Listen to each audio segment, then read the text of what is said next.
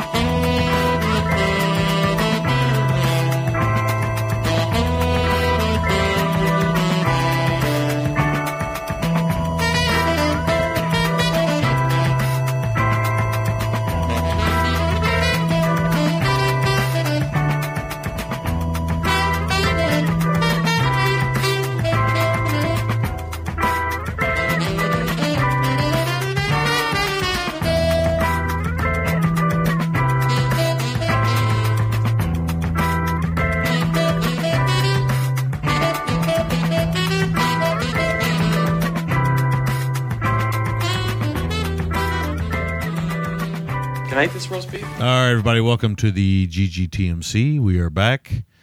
We are ready to talk about movies. We are recording in the future. In the year 2000. That's right. Well, that, that sounded good. Um, but yeah, we are. We're recording in the future here. So, um, yeah, this week we got a couple fun films to talk about. Uh, we're going to be doing Hail Mafia. Sammy and Todd, by the way. It always is. uh, Hail Mafia from 1965, directed by Ra- Raoul Levy, and Super Inframan, or the Inframan, uh, 1975, directed by Huashan. Huashan. It's a fun name to say. And uh, that's what we'll be talking about. We don't really have any voicemail because, again, we're recording in the future. In other words, two weeks ago. but, uh, um, you know, no voicemail this week uh, from Walter, uh, and no uh, nothing to talk about what we've been watching because we we exfoliated and got all that out of our system uh, last week. So we're going to jump straight into it and get right to the meat of the show. I don't have a Hell Mafia trailer, so we're just going to have to go with the fact that we're doing Hell Mafia, and that's just the way it is. Yep. Uh, this is an underseen movie. I guess you could say it's very underseen considering there's no trailer, Yeah. um, which is very rare when you go to the Googles or the YouTubes and you look for a trailer for a film and you don't find one. That ought to that ought to tell you something. But uh, I only know one other person, and I don't even know this person, but I only know one other person that uh, is familiar with this movie, really, and uh, well, maybe two. I think Shiftless out there in uh, the West Coast, he knows it.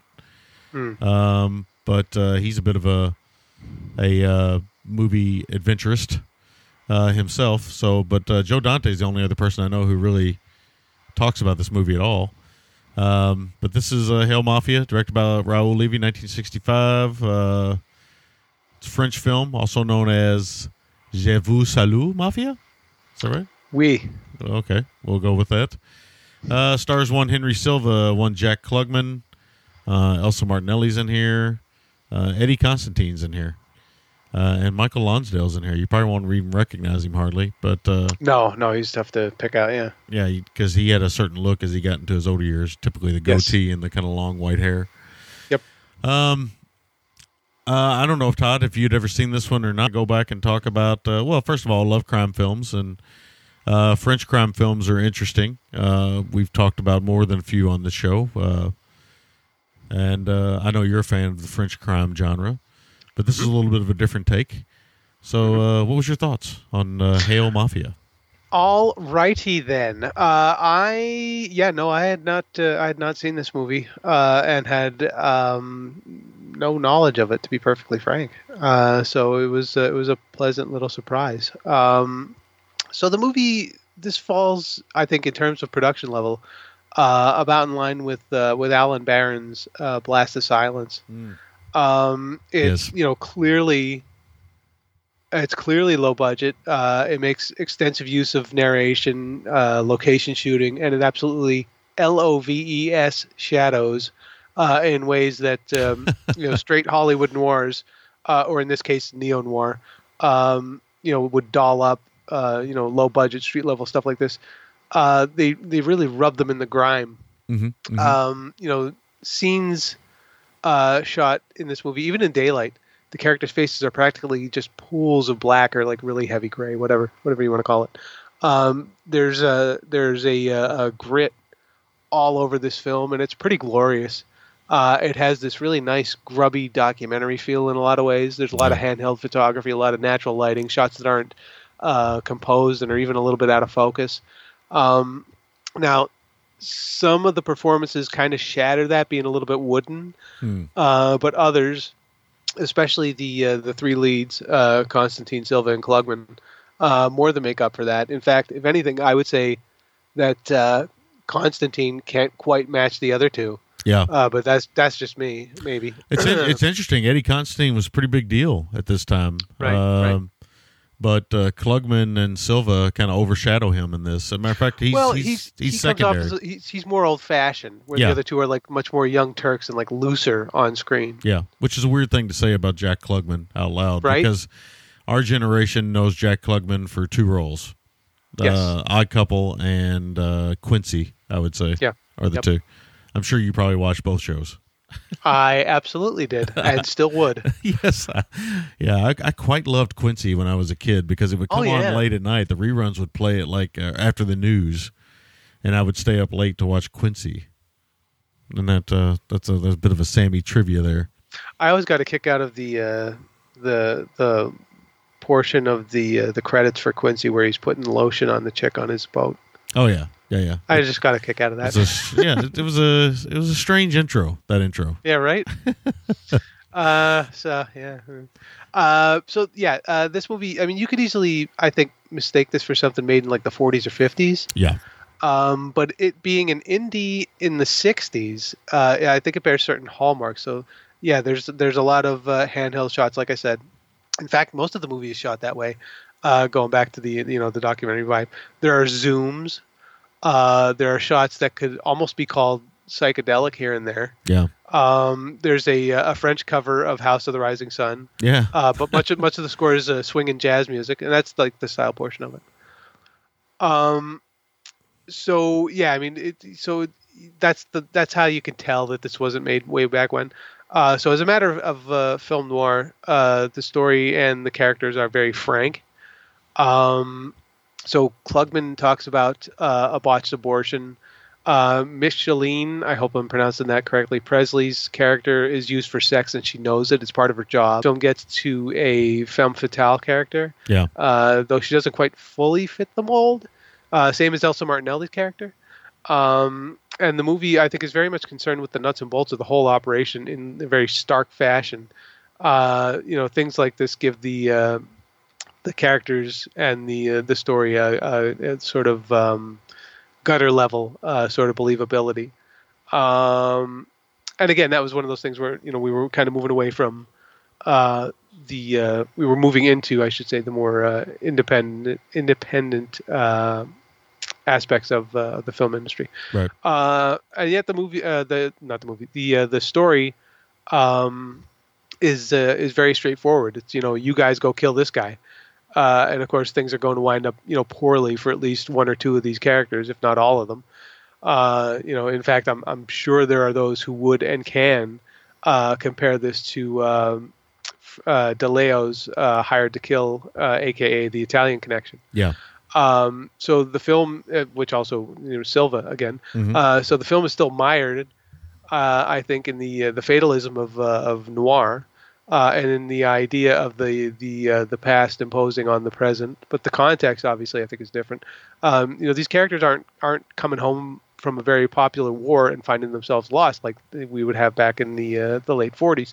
Uh, you know, these these characters are very cynical and this is around the time of the uh, the civil rights marches in America and Vietnam was in full swing, and you know naturally part of the uh, the plot itself deals with the uh, the Joe Valachi testimony in 1963, uh, which we you know covered uh, the Valachi papers not too long ago. Yeah. Uh, so the the uh, the Klugman and the and the the Silva characters they fall more in the sort of counterculture pigeonhole, even though they're very professional and wear suits to work. In fact, I would suggest uh, that you could look at the film as a conflict between uh, the old in Constantine and the new in the other two. Right.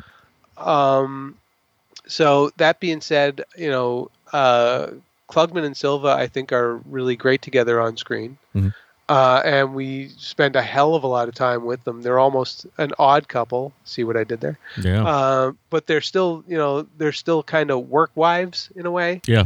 Though there's there's this there's, there's also there's this um, uh, undercurrent that this relationship could go tits up at any moment. Yeah. Teat. Um, Teats up. te- teats. We they, this thing could go off teat at any moment. yeah. Uh, so yeah, Klugman's Klugman does this really great hangdog, sarcastic, ugly American shtick, uh, and that conflicts with uh, with Silva's button down, methodical, uh, you know, nature. Um, but these two guys are very compelling, especially as a duo. Uh, and one of the more interesting things between the two is how they define honor, uh, which is you know uh, kind of defined by their demeanors and more importantly, I think maybe their reputations. Yeah. Um, I, I won't you know get into the details of that because that would take some of the magic away from the performances and how they work together. Mhm. Uh, but this is the currency uh, of their world, aside from you know actual money. Yeah. Um, It's interesting. It's a kind of a it's kind of a bromance.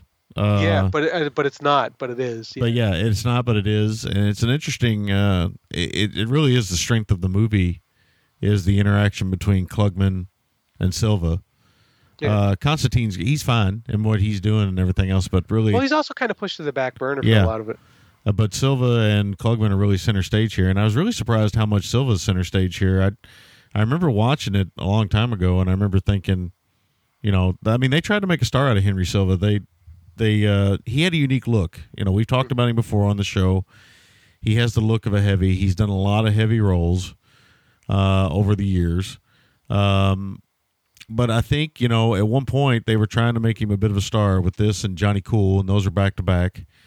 Uh, his first film that I'm aware of, I believe, was Viva Zapata, and a lot of times he would play. Uh, this you know sounds terrible to say, but it's the truth.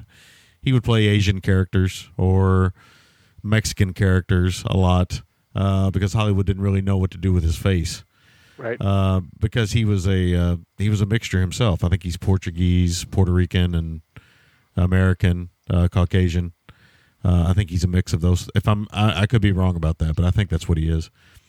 Uh, as far as his genetics go and stuff, so he has a very unique face, right? And uh, and it's a unique bone structure and stuff. But you can see the Henry Silva that you know from the '70s in here. You can see it with the swagger that we've joked about on this show before. The Silva swagger. He's got this certain kind of walk. Uh, there's a great scene where he's walking through a train station and stuff. And Klugman is interesting too. He's really good in this movie, uh, Jack Klugman. He oh, was he's a- fantastic. yeah, he was a really good actor. Uh, he just you know found his niche in uh, yeah, TV simple more than- easy. yeah. Um, but them two together, you wouldn't think on the on paper that it would make for this kind of riveting relationship, but it's quite good. The conversations they have with each other, uh, how they talk to each other, and everything else. You can get, you almost get this. You know, we talk about this a lot with these modern filmmakers, like your Quentin Tarantino's and your people like that, who have these hitmen or these crime uh, related characters who have this kind of jovial kind of vernacular with each other, these kind of Right. conversations and stuff. Right. And you get a lot of that here. I mean, I I I got that vibe. You know, the suits, the Yep. uh, the talking to each other about, you know, where you're from, what you've been doing, stuff like that. I mean, it, it really kind of brings home that these guys are doing a job, hmm and uh, there's the day to day to it and everything else. And I, I like the I liked all that stuff quite a bit. I like the especially like the scene with them in the hotel room. Yeah, yeah. It's a well, lot I think of fun. that's that is absolutely um, one of the big reasons that this picture works is because of its its procedural nature and it's it's so. Um, It's definitely a French crime film, right? oh yeah, it's so ensconced in the everyday minutia of these hitmen. You really feel invested in them, whether whether you agree with them or want to see them succeed or not. And it's almost, you know, speaking of French crime film, it's almost Melvillian. It very much uh, is. Yes. in this sort of regard. Though here it's it's um, it's there's a difference in that I I think it's it's detail revealing character rather than describing a plan. It feels looser. Well, yeah. Well, I think Melville's more fetishistic. Like he's more into the minutia of the crime film and the Well, right, preparation. But what, what, the, right, but that's what I'm saying is that is that this is the minutia of characters. That's the minutia of a uh, plan. You know what I'm saying? yes, it's like yeah, yeah. It, there's. It's still the same thing, but it's coming at it from from slightly different angles. yeah, I So see it, what you're saying. it feels it feels it feels looser while still being extraordinarily detailed, and I think that this follows into the sequence where uh, Constantine has prepped everything for his showdown. Mm. Okay, so you know we love we as an audience love the setups for stuff like this, or just in general, because you don't Yeah. always know how it's going to go. right. You know, especially in independent films where filmmakers you know are, aren't as uh, precious oftentimes as you know you know about certain uh, cliches, uh, and how this this plays out. Then I think really defines uh, what this movie's about. It's actually pretty damn clever, uh, as well as having you know reams of existential desperation uh, going on. Uh, in in my opinion, um, but yeah, no, I was uh, I was really uh, I was impressed with this thing, um, and I got to say that you know. Uh, I can I can see why Joe Dante uh, talks about it uh, because it's uh, it's something that's you know I think that more people should absolutely seek out and uh, and track down and watch Yeah. because it just it works and it works really really well. Yeah. Um, but that's that's pretty much all that I have uh, as far as notes on it. Goes. You know, we when we started the show, I don't think Will and I back in the day ever thought that Henry Silva and European crime films would ever be such a big part of the show.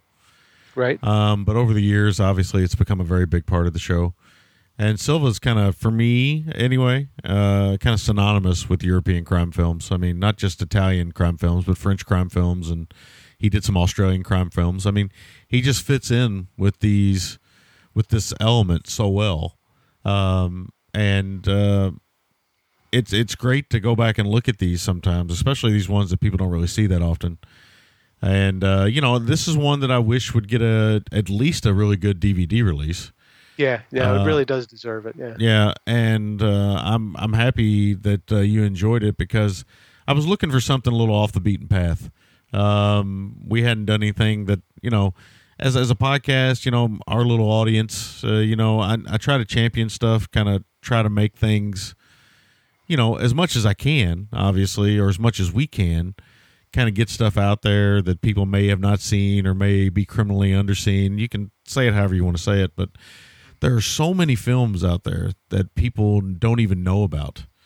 Um, a lot of it can be for any number of reasons. Some of it can be because folks don't look past their youth. So, you know, Sure, sure. if you're the age of me and Todd, you don't look much past the 70s. Um, but some of it can also be as much of a film history buff as you are. You're never going to be the film history buff that uh, Joe Dante, Leonard Maltin, uh, and some of these folks are. These guys see everything.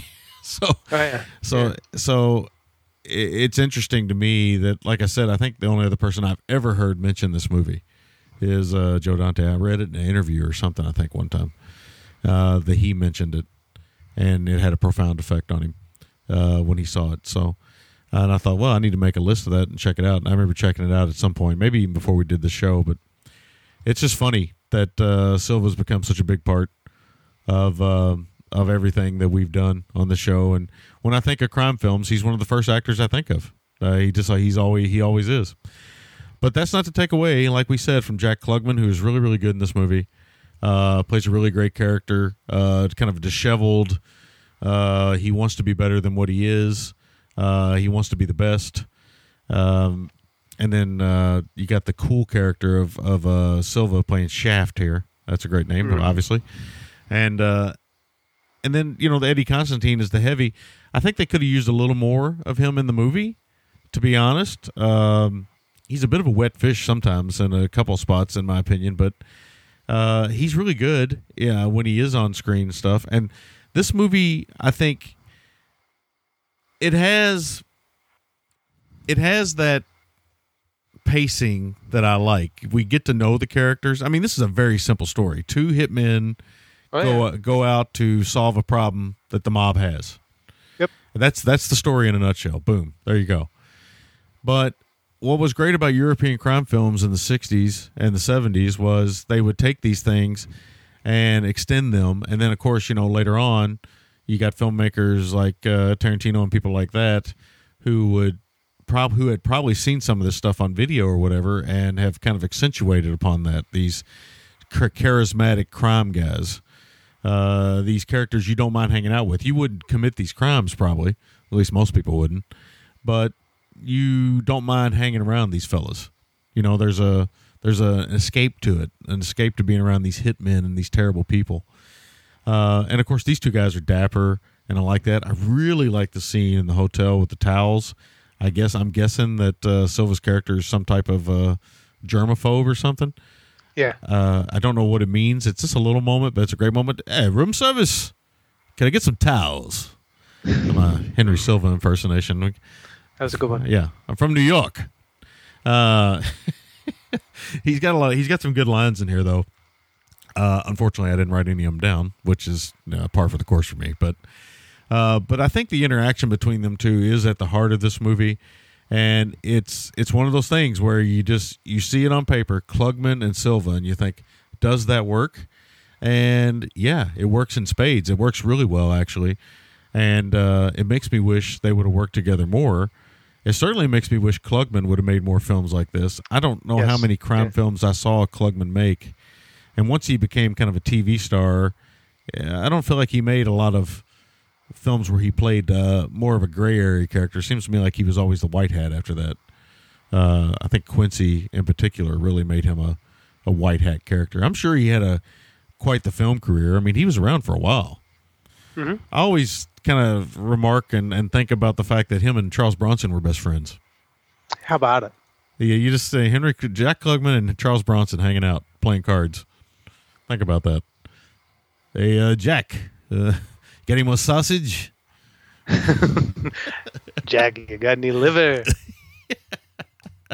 Oh, but it's uh, it's just fun to think about him doing that stuff. Now he did, like I said, he did a lot of stuff. He he was not a Klugman was not a uh, n- you know uh, what's the word I'm looking for? Reclusive actor. He was around a bit, but film. It seems like he was more TV than Yes. film.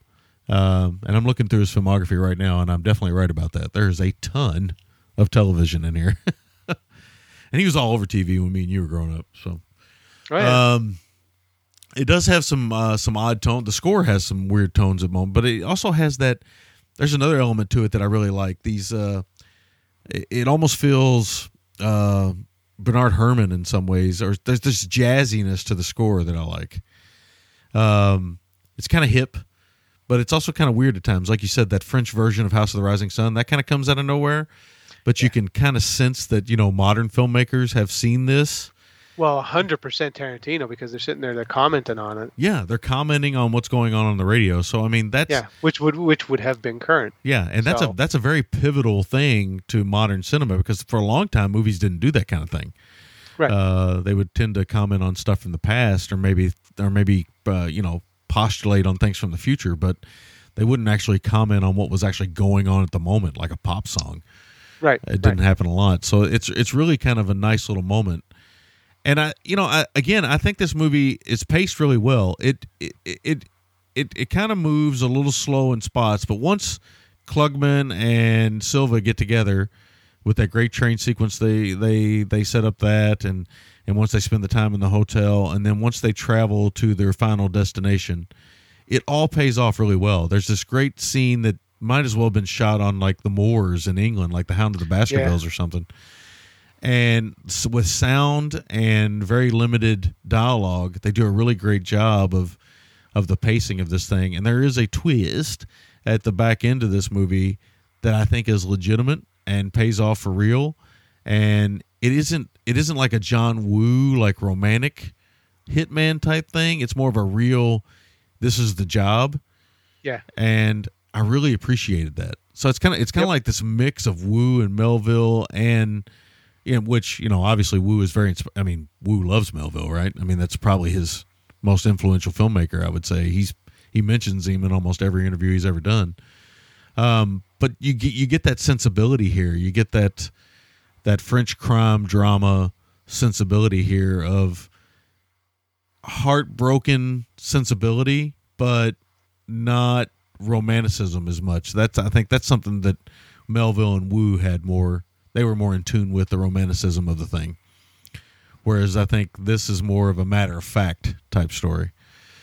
And I, you know, I, I think it's a really uh, great little quirky film. I think that more folks should see it, and I hope somebody, you know, that you know listens to this podcast or listens to or reads that interview with Joe Dante or whatever. I hope somebody. I, I think it got a release at some point on DVD, but I mean, the print I watched. If you watch the print on YouTube, be prepared. It's very washed out. Uh, in other words, when it's daylight, it is incredibly daylight. Oh yeah, yeah. uh, and when it's dark, it's pretty murky. Uh, you'll get the vibe of the movie. I think you can. Uh, it's serviceable. You can watch it, and I'm sure there's other ways to get it. I, I mean, this is the days of the internet, so we know there's other ways to get it. But uh, I can't recommend uh, this movie enough. It's not a masterpiece, but I think it's a really solid genre movie. That if you like crime films and you like Henry Silva, um, and and you like those kinds of things, uh, I don't think you can go wrong with this one. So I'm glad you dug it. It makes me feel good when I introduce you to something, uh, as I'm sure it does for you when you introduce me to something. It is a nice feeling, uh, and part of the reason why we do this podcast is to introduce folks to things that uh, you know we cherish. And uh, I think this is an important movie. I think it's a forgotten movie and a forgotten gem, and I'm glad we had a chance to talk about it. Yeah, no, I completely agree with you. I'll kick it over to Uh, for Make or Breaks MVTs. Alrighty, let's sew this bad boy up. Uh, make or break. Uh, it's going to be um, Klugman's introduction. Ah, yeah, um, so, as much as the excellent opening scene sets up the atmosphere of the movie, uh, this particular scene uh, really lets you know that this isn't strictly amateur, uh, and that the people behind and in front of the camera mean business. Mhm. So, I really like that. Uh, MVT, I think that as much as you know Levy's grim and sort of uh, textured approach defines the movie, uh, I'm gonna have to go with the uh, the Silva Klugman team up. yeah, Um, I don't know that this would work quite as well with weaker or even different performances Mhm. uh, from from from different actors. Um, and uh, yeah, they they really do they really do just kind of mesh uh, wonderfully well. Uh, and score for me, um, hmm, I'm gonna go seven point five out of ten. nice. Um, yeah, I'm really happy to have seen this one. Uh, it definitely flies under the radar for most cinephiles. Uh, it certainly flew under mine. Um, I think it has, you know, it has a few pacing issues here and there, but Yeah, you know, I think that it should absolutely uh, be on the list for uh, for any fan of uh, of crime cinema. Yeah, Hundred percent. Yeah. I, I don't And yeah, I, I would love to see somebody uh, take this thing and, and give it a some kind of a, a decent release. Yeah, yeah. I mean, it'd be nice if one of the boutique labels out there and stuff would, uh, you know, if any of those guys that you know list that put those things out listen to this show, Yeah. look look into this one, see if you guys can. Uh, but it would uh, at least the prints I've seen, it would take some work.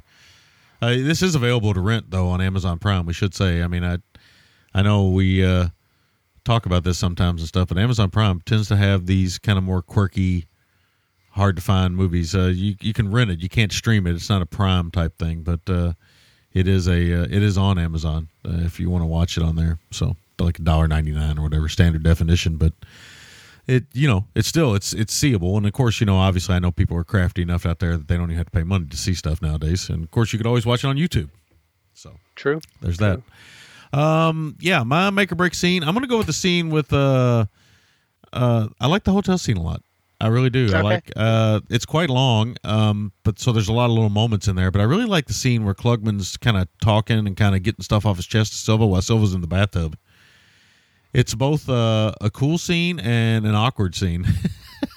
I don't know if I'd go into the bathroom and hang out with uh, Henry Silva in the bathtub. Maybe I would.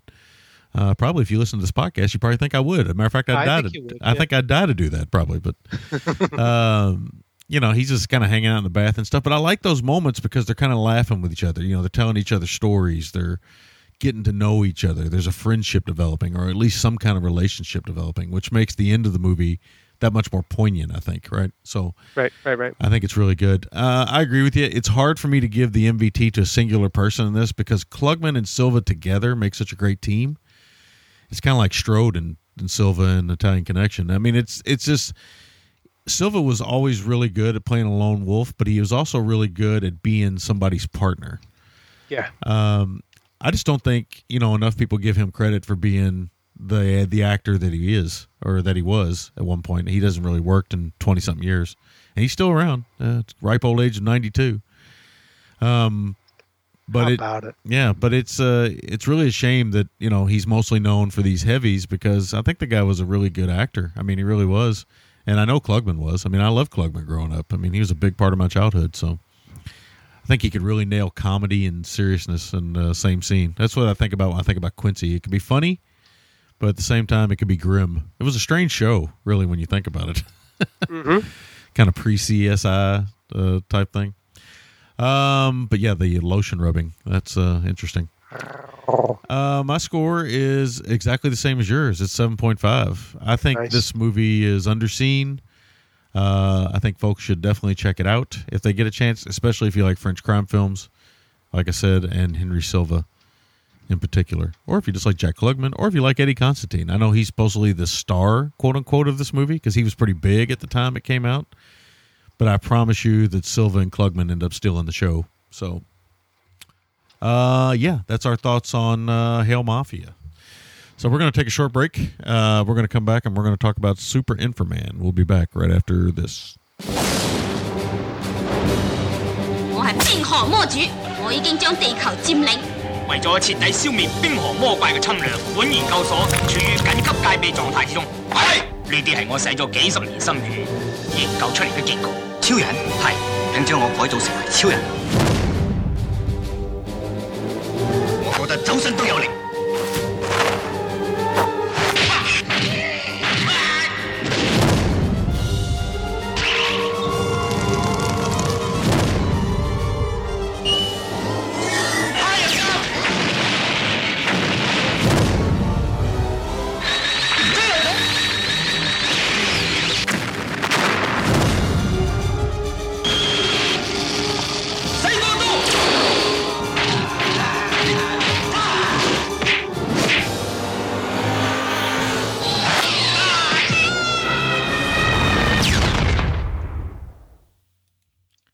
Might be one of the best trailers we've ever played and we ever will play Uh, if that doesn't make you want to see the movie, I don't know what will. if there's no English and uh, then there's nothing but kicks and punches. You can't ask for Yep. much more than that, right? And explosions. Yeah. All right. So we are talking about uh, Super Inframan or Inframan, also known as Zonggao Chao Ren. Oh, it's easy for you. yeah, say. it was not. Um, this is from uh, 1970 and five. So this movie's almost Yep. as old as us. Uh, Princess Dragon Mom and her mutant army have arisen, and only Inframan can stop them. so this is directed by Shan Hua, Yeah. uh, written by Kwang Ni, and stars one Danny Lee and Terry Liu, as well as uh, one of the Bruce Lee, Bruce Lee, Bruce La. Uh, he's in here. Um, there's a few other folks in here uh, you might know from various kung fu and Shaw Brother films. Um, I know there's some faces I realized, uh, but uh, I couldn't tell you the names unless I looked through the credits. To be honest with you, I know that's sad, but I'm not that type of. I'm not that deep of an uh, an Asian film, uh, maybe fanatic that I can just rattle names off uh, sometimes. uh, you pick this one, so I'll jump in here. And you know, this has got first of all, it's got a great tagline. Okay, the man behind the uh, Beyond Bionics, I should say, the man beyond Bionics. So this comes at a time when uh, I would say uh, was the Beyond the Bionic Man was he on TV at this point? I guess he was I do believe. probably. So uh, there was that hot moment in the '70s when Bionics was a thing. Remember? I'm sure you do because you lived through it. Oh, who doesn't? yeah, You Yeah, it was from uh, 73 to 78. Six Yeah. million dollar man. So there you go. So you had that hot moment in the '70s where that, eh, eh, eh, eh, eh, eh, you know, that. Uh, yeah, that that. we sound like Chevy Chase putting on uh, in Caddyshack, but Well, there's a reason. yeah. So the uh, there was that moment when uh, that was a thing, and like so many things in pop culture, usually if it translates well into other cultures, they will kind of harp on it, or they'll try to make some coin off of it.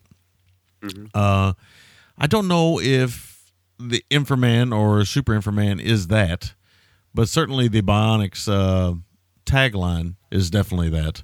They, uh, I don't know if this is. You may know more about this than I do, Todd, but I don't know if this is uh, based on an anime, based on a manga. It is not. Okay. Uh, it is actually. It's it, what it is is.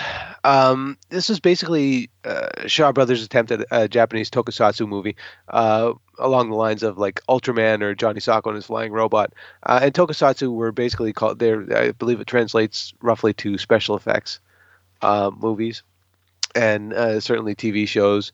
Uh, and you know, it's uh, it's one of those things that uh, is is extraordinarily uh, Japanese. Uh, it just in and of itself, it was created more or less by Eiji Tsuburaya uh, after his uh, his work on the uh, the Godzilla movies. Yeah. uh, kind of when he kind of branched into his own his own little his own little niche. So, but what- as far as it being as far as it being like actually based on anything, to the abs- to the best of my knowledge, no, it is Yeah. its own its own thing. Even though it's it's it's cribbing off of uh, it's cribbing off of a whole lot of other stuff. So that's what's one of the most interesting things about this movie is it is it feels when you first watch it, and if you don't look at the cast and you don't know anything about it, you're going to think, oh, this is a Japanese kaiju film, Right. Uh, with like an Ultraman type character in there. But the the pivotal thing to remember here is this is a Chinese film, right? Yes. And Yeah. this is a Chinese take on almost a Japanese cultural initiative. It seems like, and so Right, it has And- its own and- unique flavor. Well, that that's the thing is that you know, of, course, with it being Chinese in origin, it, it takes all the things about uh, the Japanese tokusatsu genre or subgenre or whatever. Uh, it takes them and it, it amplifies the elements uh, that Chinese action or exploitation cinema always amplifies. So, like the uh, the she demon character, who was played by a, a woman, a the singularly named Dana. Um, Yes. She has she has an outfit uh, that threatens to you know expose her boobs at any given moment, uh, and she looks like she's going to Studio 54. Yeah. Uh, and you know the violence, uh, while it's still very much cartoonish, uh, you know I would argue is more visceral and mean. Uh, and I, I, again, I point to uh, the she demon character and, and her demise, or the the the demise of the uh, the bug creature Mhm, uh, in this movie. Yeah. Uh, but meanwhile, um, you know, like on the opposite end, uh, it, it downplays stuff uh, that the that the uh, the Japanese um, uh, genre would uh, would play up. So it, it downplays stuff like the annoying children characters. I mean, yeah, they're they're still here, and, and you know they're still more hindrance than help, but they're really just kind of bodies to be placed in harm's way, and that's I think kind of part of the beauty here. I think is that you know this movie it takes the insanity of the, the tokusatsu genre and makes it all a little more appealing to audiences other than the kiddies, uh, while still kind of maintaining the spirit of the, the of that uh, that type of thing. I Yeah. think that that kind of is is where this movie kind of lies at the end of the day. Bruce lies. The uh yeah, ooh. Zing. I'll be here all week. The uh I don't know I I saw this movie uh quite a bit growing up. I I, I, I it was on TV. Um there's some things about it I remember and some things I don't. Um obviously I remember the Inframan suit quite well. I remember the plant monster quite a bit. Yeah. Oddly, I don't remember the Dana character as much. The uh nearly cuppeth spilleth over boob lady. Uh, Uh-huh. I don't remember her as much, uh, but maybe I wasn't paying attention to that too much when I was in because I would have saw this when I was very little, so maybe I hadn't crossed over into that you know into that world yet. It's entirely possible, sure. Yeah, yeah. I mean, because you know, obviously, you know, we're both uh, you know men of a certain age, so we can both remember what it's like, as most boys do, men do. You know, you you go Have from your be- first boner. yeah, you go from being this guy that's interested, this little kid that's interested in these things, to all of a sudden being like, "Whoa, wait a minute, almost saw that," and then that becomes a an obsession. Um, Yeah.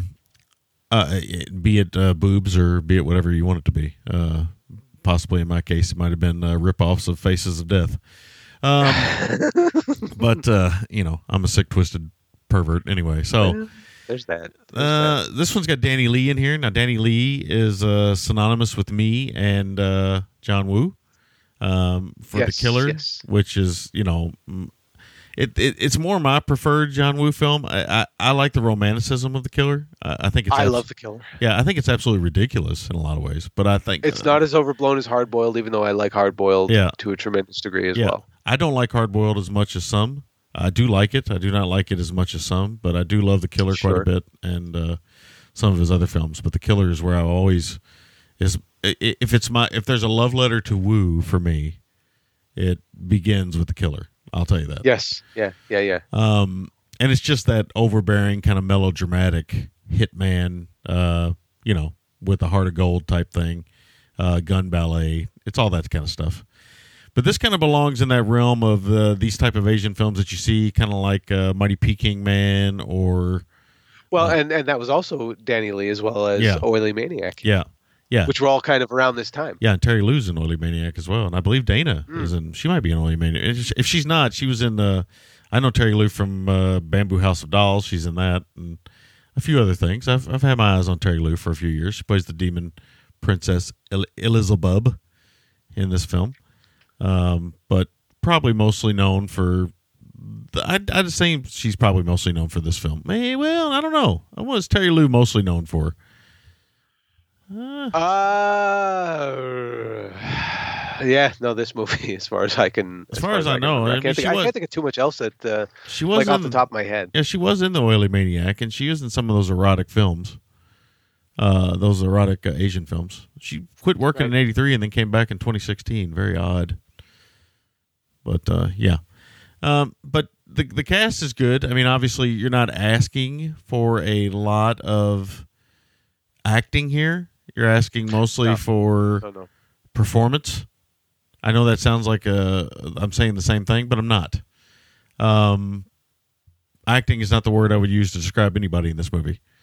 Uh, performance is what I would use, and that they're kind of letting the suits do the talking. They're kind of letting the science Yes. fiction do the talking. They're kind of Yes. letting the well, it's very it's very much in the uh, in the gestural scream acting Yes. uh, sort of uh, sort of thing. Yeah. Which they're even letting the lighted consoles do the talking in this thing. yes, yes. they're even letting the uh, the professor's toupee uh, do a lot of talk. Dude, it never it never occurred to me uh, just how awful that thing is. oh, it's bad. Uh, it, dude, it it is matched only uh, by his silver military lab coat Oh, and, yeah. and just awfulness. but uh, you know, but you're, you, I don't think you go to this kind of movie or you sit down to watch this kind of movie for performances. When you sit down to watch this kind of movie, you are watching for exactly what you get here, which is a bunch of fights with uh, rubber monsters and a guy in a what looks like giant plastic suit. Yep, Uh, yep, not- yep. And not and when I say giant, I don't mean kaiju giant. I mean just the fact that it's disproportioned, like the helmet's gigantic. but he really he really gets around in the inside the the costume and stuff, and it works. I mean, I Oh, yeah, really yeah. enjoyed the transition scene where the bionics are kind of hooked up.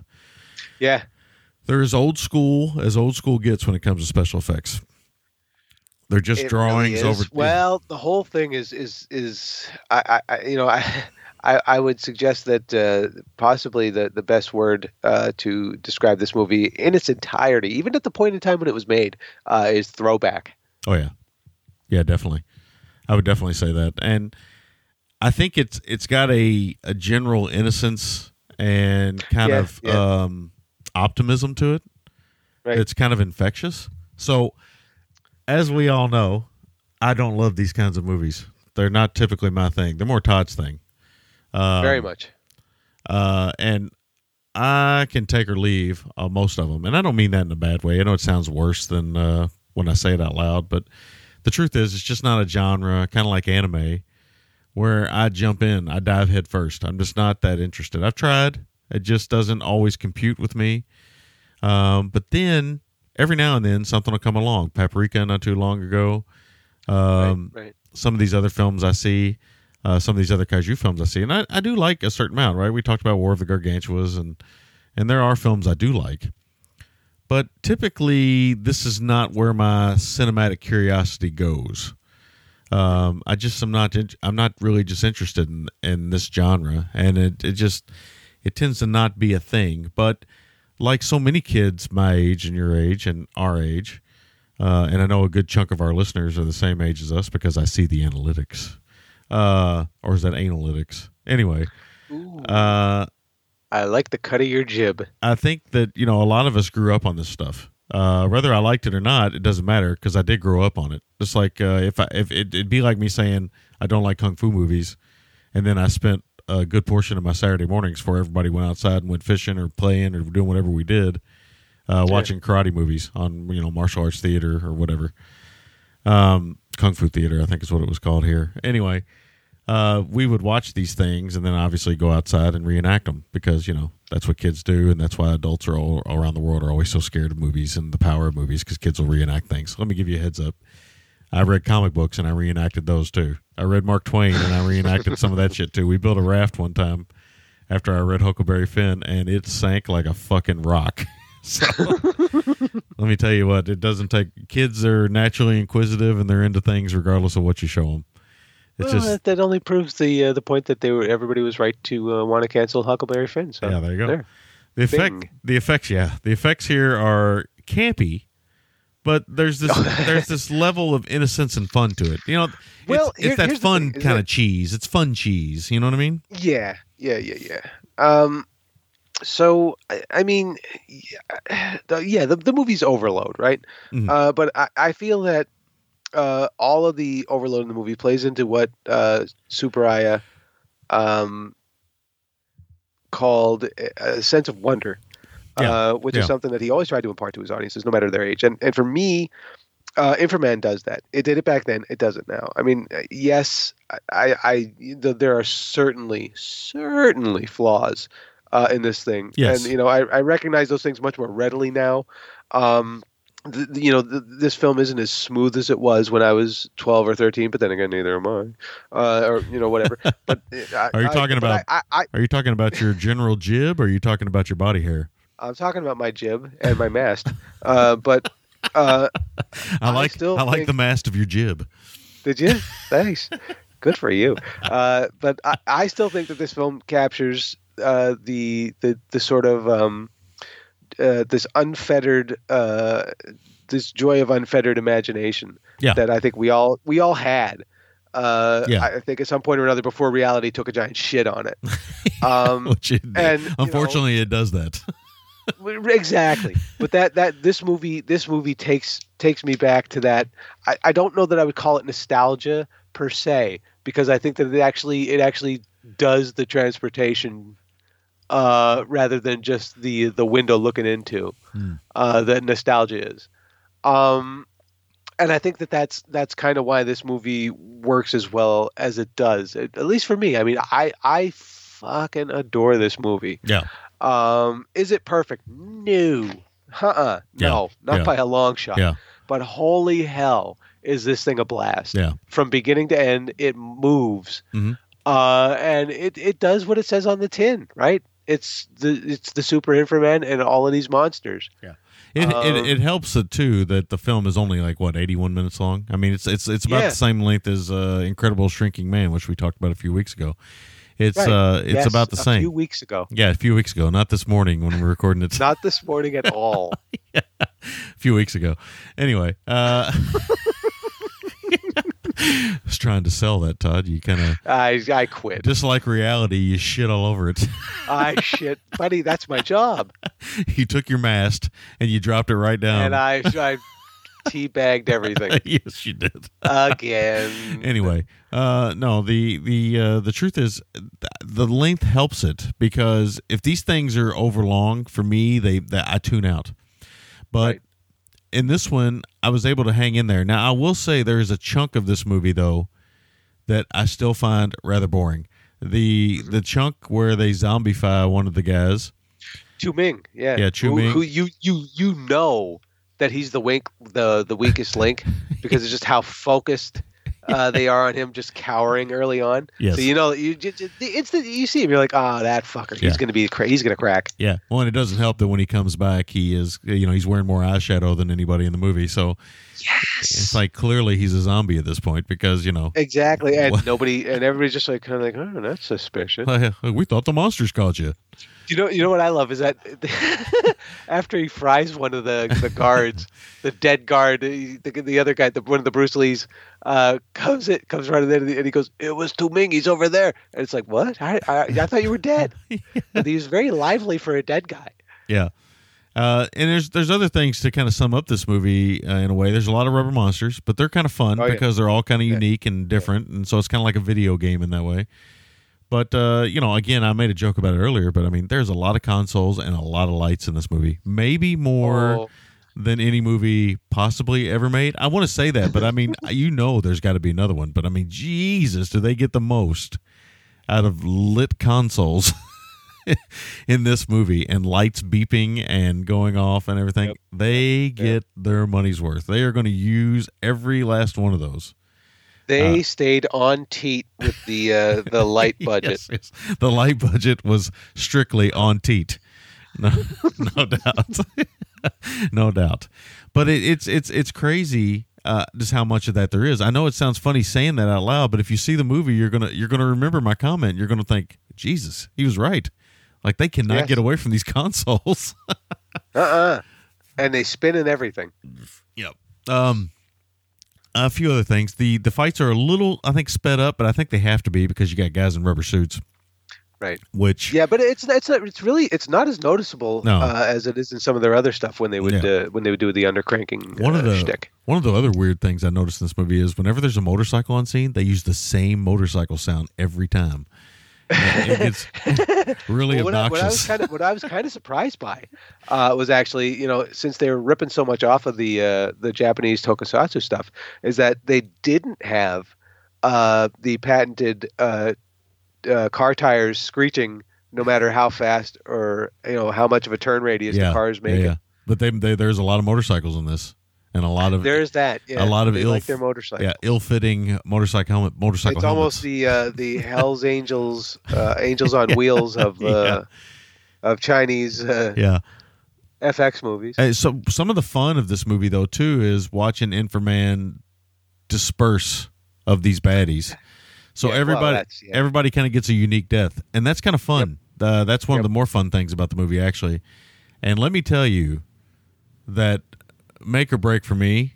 Uh, it, it's it's between two scenes. I haven't decided which one. It's either the creation of the Inframan with the great uh, uh, uh, what's the, what was the name of that guy? It was a John. What was the name of that character that we used to be on TV that wore the bodysuit that had all your organs on the outside? Oh, uh, Slim Good Slim Goodbody. yeah, it's either the Slim Goodbody drawings on Inframan himself, or or which is what they are, right? I mean, that's what they are.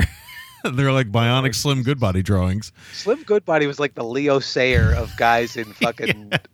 There was a Leo Sayer slash Doug Henning uh,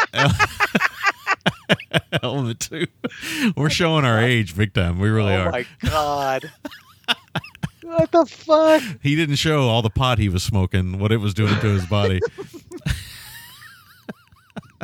God Almighty! anyway, uh, but can I tell you how much I enjoyed the lizard death and the beheadings, Yeah, and how many times they Dude, go through? it- it- that that is so sublime. That, that okay, so yeah, I yeah, yeah so we, we, we, we okay as long as we're touched on the FX, yeah, they're cheap and rubbery as fuck. yes. Uh, and I think that I, I think that's all the more delightful for it because Yes. you can clearly see the Velcro flaps oh yeah. uh, up the back of the monster suits. You could clearly see like their their whatever shoes they were wearing oh yeah. uh, on set that day. But the, the, the designs I think are visually great, you know, because it, it's somewhere between uh, HR Pufnstuf and uh, the Gabara uh, monster from Oh, yeah. Godzilla's Revenge. Yeah, yeah. Uh, and and all of their gimmicks because you, you kind of touched on this are they are equally inventive. So like the tree guy can not only you know he, he not only can make giant plant tentacles, he can turn he can uh, teleport. You know the the the, Through- through the, trees. what I like Yeah. to call the Tweedledee robots. Yeah, which I love. Yeah. they like they'll eject their heads and their mace hands on these giant slinkies. Mhm, Uh, that then you know he obviously turns on that because he he makes it into the, the greatest the greatest um, peccadillo that every child who ever owned a slinky had Yeah. was when you you fucking got it twisted up and you couldn't untwist it. Oh my god, that was Uh, the and then, and then the Princess Dragon Mom character, you know, yeah, she can regenerate her heads, which leads to this really bizarre visual of her standing there amid like five fucking rubber dragon heads. uh, towards you, you know, and, and the Inframan himself is great design. Uh, you know, with that that head or the helmet or whatever that's both robotic and alien. Yeah. and it, it's oddly it's oddly comforting and human, kind of like uh, like Optimus Prime. yeah, it is. Um, it's both alien so- and human. It's both. It, it, it has those big eyes, which make it kind of Yes. weird, and then it has that kind of Power Ranger feel. So if anybody doesn't know what we're talking Yeah, about, yeah, yeah. I'd, I'd imagine younger folks may remember the Power Rangers, and uh, the Power Rangers kind of uh, they had this kind of look to them, and that and that's what a lot of this reminds me of. Uh, this is better than the Power Ranger stuff, but um, Well, it's it's it's somehow it's somehow less juvenile and more juvenile Yeah. at the same time. Well, the Power Ranger stuff is really undercranked too. I mean, it's it's super Well, yeah, undercranked. yeah. Whereas this is maybe only slightly undercranked on some of the more rubbery monsters, uh, like the plant monster. I remember it being undercranked there a little bit because obviously that suit would have probably been. I think that's one of the longer fights in the film. Uh, that Yes. suit would have been a little cumbersome for whoever's in that thing. Mm-hmm. But but it, no, it, I mean it all works. I mean uh, I got to be honest with you. I started watching this and I was like, oh man, I'm really not going to be into this. I mean, I had my I had my time in the sun with Ultraman and all those kinds of things. I did all that stuff, but uh, it's it's stuff I've never went back and revisited. Like it doesn't mean a lot to me, like it does to some folks, including yourself. So Yes. you know, it's it's not a it's not a personal slight whatsoever. It just you know, so, like I said, it's some people it computes like all those consoles in this movie, and some people it doesn't. And I'm one of those folks where it just doesn't always compute. I like the art style, and I like the posters that come from this kind of stuff, and I like the general aesthetic.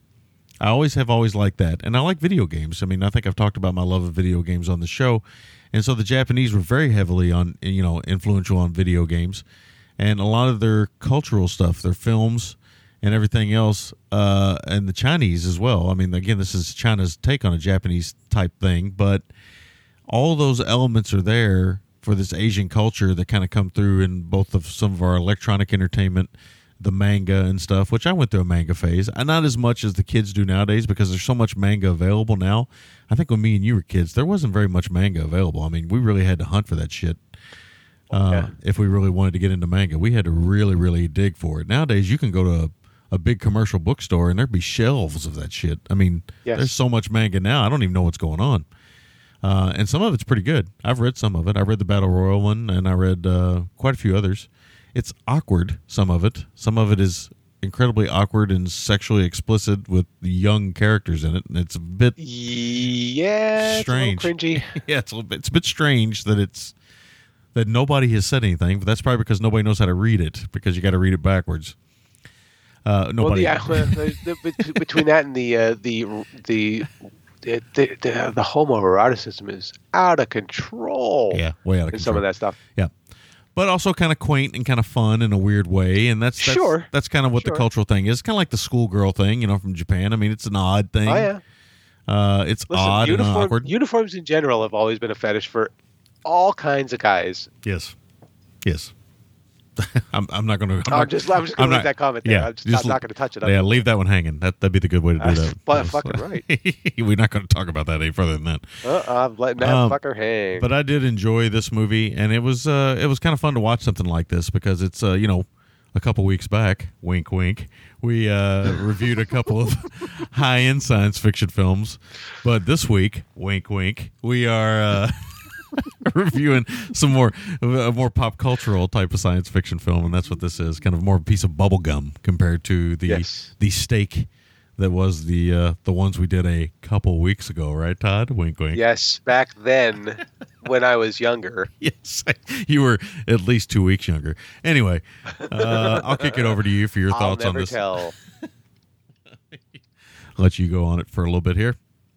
All righty then. Um, so yeah, uh, so this movie was was um, a huge, huge, huge, huge part of my my uh, growing up, uh, and my um, my film education. You know, up until this point, you know, I obviously I was I was very familiar with the the Godzilla and the Gamera film series, and I had seen a couple of uh, Johnny Sokko uh, episodes uh, while on vacation in New Jersey uh, as a child, and it was one of those things that um, completely blew my wig off and remained elusive uh, for for many years. Um, but I I had no uh, frame of reference for stuff like uh, Ultraman or, or Kamen Rider or uh, Kamen Rider, however it's pronounced, or Spectre Man, uh, outside of the sort of side reference to that type of thing with the Jet Jaguar character in Godzilla vs. Megalon, because these shows, uh, they simply didn't play where I lived, or if they did, I had no idea that they existed because I had no idea, you know, what day and what time they were on. Um, you know, you know, cue the uh, the lamentation for how things were so much better back then because of how much harder they were, which I guess you know could apply to multiple things in life. But um, anyway, uh, seeing Inframan uh, was another of those experiences that that just absolutely ripped me a new one, uh, so to speak. Um, you know, I remember vividly uh, the oversized uh, display box, and I remember that there was only one place where it could be rented. Um, if if memory serves, uh, which would be uh, Hollywood Video on on Church Street. So, needless to say, there were er, there were a great many trips on my bike uh, there in my youth, uh, and I'm I'm kind of amazed that um, they didn't have to buy a new copy from how many times I, I rented and watched this thing. But then again, by that same token, maybe I was the only one doing it. Yeah. Uh, so I don't know. Um, so yeah, I mean, the, the story of the movie, it's, I mean, it's simplicity itself. It's monsters show up, Inframan fights them. Uh, there's, that's it. Uh, there's, there's nothing in the way of character development. All these people are, uh, in the, uh, the, the parlance of uh, drug pushers, unstepped on. Um, and I think that this falls in line with some of the more, uh, this movie falls in line uh, with some of the more ostentatious movies from Shaw Brothers around about this time, uh, and then going forward, where the, the fantasy elements are really amped up. Black Magic uh, came out the same year, as did Flying Guil- Guillotine. I almost said guillotine, uh, but we're you know you got to remember that uh, by that same token, as much as this feels like later, we're still three years away from Five Deadly Venoms, Yeah. uh, and even further uh, from stuff like uh, Bat Without Wings, Yeah. where you had the the fantastic Gene Simmons makeup ripoff. Oh my god, I love that so much. Anyway, uh, so Inframan then is you know it's kind of like it's kind of uh, poking a, a, toe in the water. Uh, so to speak, you know, I- I- or at least I would suggest that for, Yeah. for the studio. Uh, and while I'm, I'm I'm kind of amazed that they never really followed up on it. I mean, uh, there's this hinted at Infragirl sort of thing, um, but uh, yeah, they never they never went anywhere with it. Uh, I I I would argue that this movie a hundred percent influenced uh, many of uh, Shaw Brothers' future productions. Uh, I could be wrong. I'm sure there are people who know far more about the studio uh, and the goings on and everything else than I do. Hmm. Um, but uh, that is uh, that's how I look at it. Um, so let's see, what else have I got? Yeah, I don't have an. I Not don't, really. I don't know enough to know, but I, I I think your comment there is pretty spot on.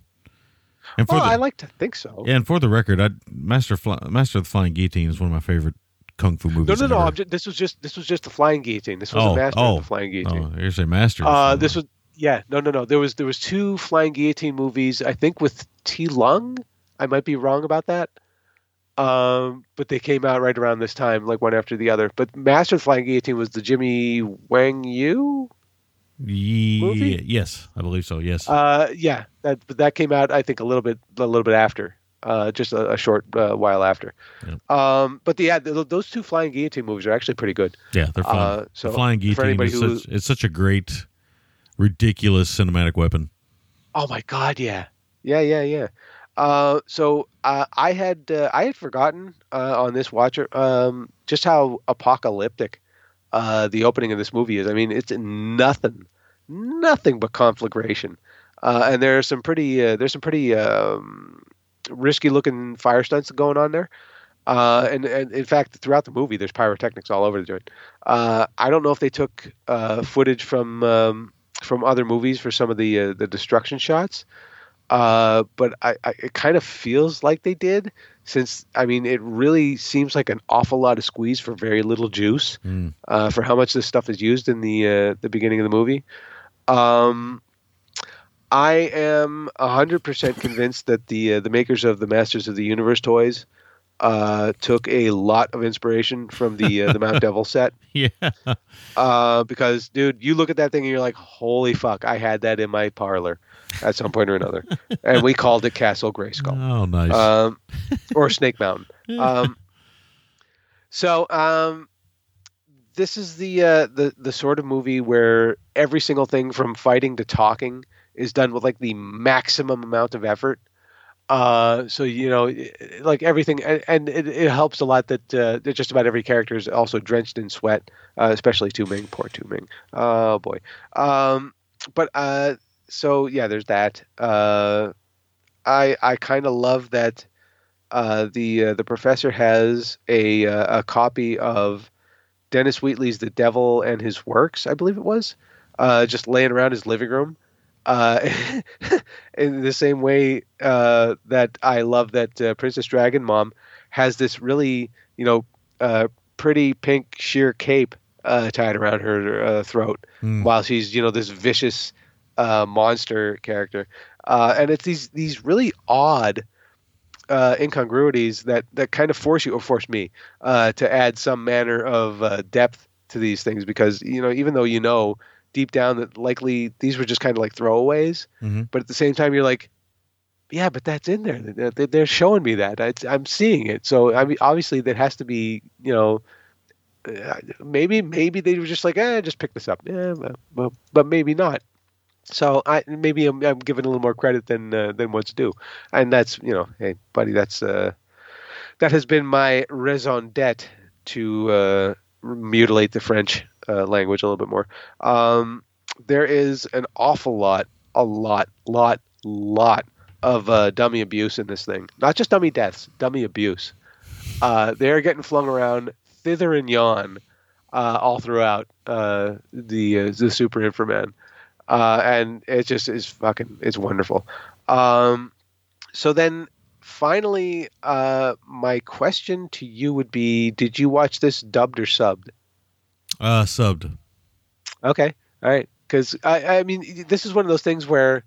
Uh, I y- y- you get to a point where you can you have the option to watch it either way, Mhm. uh, and I think that you know normally the way that I approach these kind of things, and maybe this is like a film snot kind of thing, uh, is that if it's a first time watch, I'll watch it subbed. Mhm. Mhm. Uh, but if it's something that you know I've I'm so used to um, watching it dubbed from just you know that being the standard uh, Yeah. back when we were younger, Yeah. that I have to watch it dubbed now. Yeah. Um, same thing with Five Deadly Venoms. Same thing with a lot of the uh, the Godzilla movies where I, I absolutely have to fucking watch it with like the AIP yeah. uh, dub on it. There's not Um, there's not a part of me that ever I mean just for the record, at least with me anyway. I, I guess I'm the same way. There's some that I enjoy that are dubbed. I do enjoy Right. Master well, for instance, I do enjoy Master of the Flying Guillotine dubbed. But Yeah, yeah. then there's some where uh, I'd rather watch the original, but it's not a film snobbery thing. It's more of a I don't know. I, it's just more of a general. I guess because I watch Comfort thing. yeah, maybe it's because I watch. You know, I, I I don't watch as much Asian film as some folks, but I certainly watch Sure. quite a bit, no doubt. Sure, sure. Uh, but We yeah, sound no, like we're mean, speaking uh, old school Mandarin. Whenever we do the sure, sure, sure, we always sh- Sure, she sure, sure. we, sure. we, we always, I always think of that whenever you know you'll hear me say sure, sure, sure. You know when when you're talking and stuff, and I always think, yeah, we're doing our Mandarin now. she sure, sure, sure. we sound so ridiculous. But yeah, no, no, no. Uh, but yeah, no. I, I, I had to watch it dubbed. Uh, I just I have to. I can't help it. Uh, so I would see that this would be totally fine dubbed. I mean, I wouldn't think it would it would lose any effect Oh, whatsoever. no, no, no, no, no, no. It's yeah, you're not losing any of the uh, the nuance of uh, Super Inframan by watching it dubbed. Um, but uh, yeah, no, that's pretty much uh, pretty much all I have to add to the conversation. Uh, so kick it over to you for uh, M-, M make breaks and uh, MVTs. Um, yeah, I, I mean, for me, as as important as the Slim Goodbody scene is, as much as, and as much as I love it, uh, I really do love it. Um, I gotta go with the dragon beheading scene because it is this moment of glee that you so rarely get when you watch movies. This moment of just genuine laughter and smiling from me. Right, right, right. And uh, you know, I'm a bit of a jaded movie watcher. I watch a lot of movies, right? Well, I think all of us that are, the, when you love something, you can become jaded um, Yes. because you have expectations. Yes. Uh, I love that even my expectations didn't bother me in the least in the least during that moment, and I completely forgotten about it. Or maybe they never showed it on TV back in the day. I mean, it is a beheading.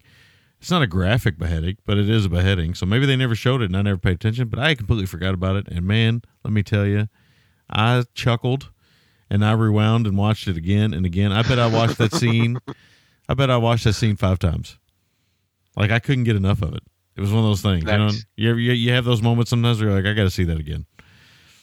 And uh, I, I enjoyed it so much. That's what I'm going to go with. Uh, I'll say I got to give it to the director here. Uh, I don't know who the production does. You know what? I, I don't know if I want to give it to the director. I think the production design stands out more than the direction because I really like the production design, and I don't know for the life of me who the production designer is. So I apologize. I didn't write that I down. don't know off the top of my head. Yeah, I don't know off the top of my head either. So, and uh, uh, I apologize for that, but I will just say the production design in general is amazing in this. Like I wanted to hang out. yeah. On, I wanted to hang out on those sets. I really did. Play with you know, like you, I could see me making like a really bad movie there. You know, like and, Yeah. and all that kind of stuff. And there's some pretty nice explosions too. Mhm. Um, I'll give this a seven out of ten. I enjoyed it quite a bit. Um, looking at it critically, honestly, I I got to be honest with you. I went into it thinking, yeah, I'm probably going to give this my usual six to six point five with this Right. kind of genre, but this one's just so gleeful. Uh, yes, yes. and so kind of uh, bombastic, for lack of a better word. And I mean, Right. it's got Princess Dragon Mom in it. I mean, just yeah, think, right. think of those three words, and think of how awesome they are together. Princess Dragon there's Mom. the- here's the thing: is that the uh, the she demon uh, character played by Dana uh, is also known as Demon Witch Eye. yeah, which is great. I mean, that's fucking fantastic. How can you not like that? Uh, so yeah, no, cool. Um, so make a break for me. I you know, I am gonna kind of uh, I'm gonna kind of kind of go with what uh, with what you were hitting at there. You know, as much as I want to go with the installation of the Thunderball fists, which I mean, come on, in and of itself, just the name alone. Um, but uh, I I will go with the uh, the Plant Man attack, uh, where we first see our titular hero and the uh, the Slim Goodbody uh, stuff there. Uh, I think that you know this scene really kind of has everything that the movie can offer. Um, I think it's a hell of an introduction to the character, and I love that the instant that he becomes a superhero, uh, Raymar, you know, he instinctively knows exactly what to do and how. There's like no learning curve here. Um, it's just one of those more one of the one, one more of those uh, wonderful uh, little aspects of the thing, which leads to my MVT, uh, which is kind of a cheat. Uh, again, you know, I'm going to go with uh, the uh, the aforementioned uh, sense of wonder uh, of this thing, which is really just an amalgamation of a bunch of elements, in my opinion. Uh, runner up would be the effects, which are a blast, uh, absolute fucking blast. But uh, I, I, I kind of have to, I got to go with the sense of wonder because this thing really, it really encapsulates it. Mhm, mhm. Uh, and you know, you just sit there and man, you're a kid again. Uh, watching. right. Well, I am. I, I'm a kid again watching this thing. Um, and not in not in a, a bad way at all. Uh, not in like a, uh, a retarding ways at all. And I'm not using that in like the uh, the pejorative sense. Uh, but uh, yeah, no, I, I love this thing and score for me. Uh, I'm higher than you on this. Obviously, I was gonna be. Uh, is eight out of ten. Uh, I adore it. Uh, I adore the living shit out of it. I, I, I will until the day I die. Um, and uh, yeah, super Inframan. There you go. Nice. So that's our thoughts on Super Inframan. Um, this review will be closing out the show when we actually post it. So Indeed. Wait, what? two weeks from now, huh? We're living in the future, or are we living in the past? We are living in the future. We are living. It's your world, dog. So I have no idea what we're picking the week after this, but we'll figure that out behind the scenes. You, you guys be safe out there, and I'll say adios. Adios. Thanks for listening. You can find the gentleman at ggtmc.com and you can email the gentleman at midnitecinema at gmail.com.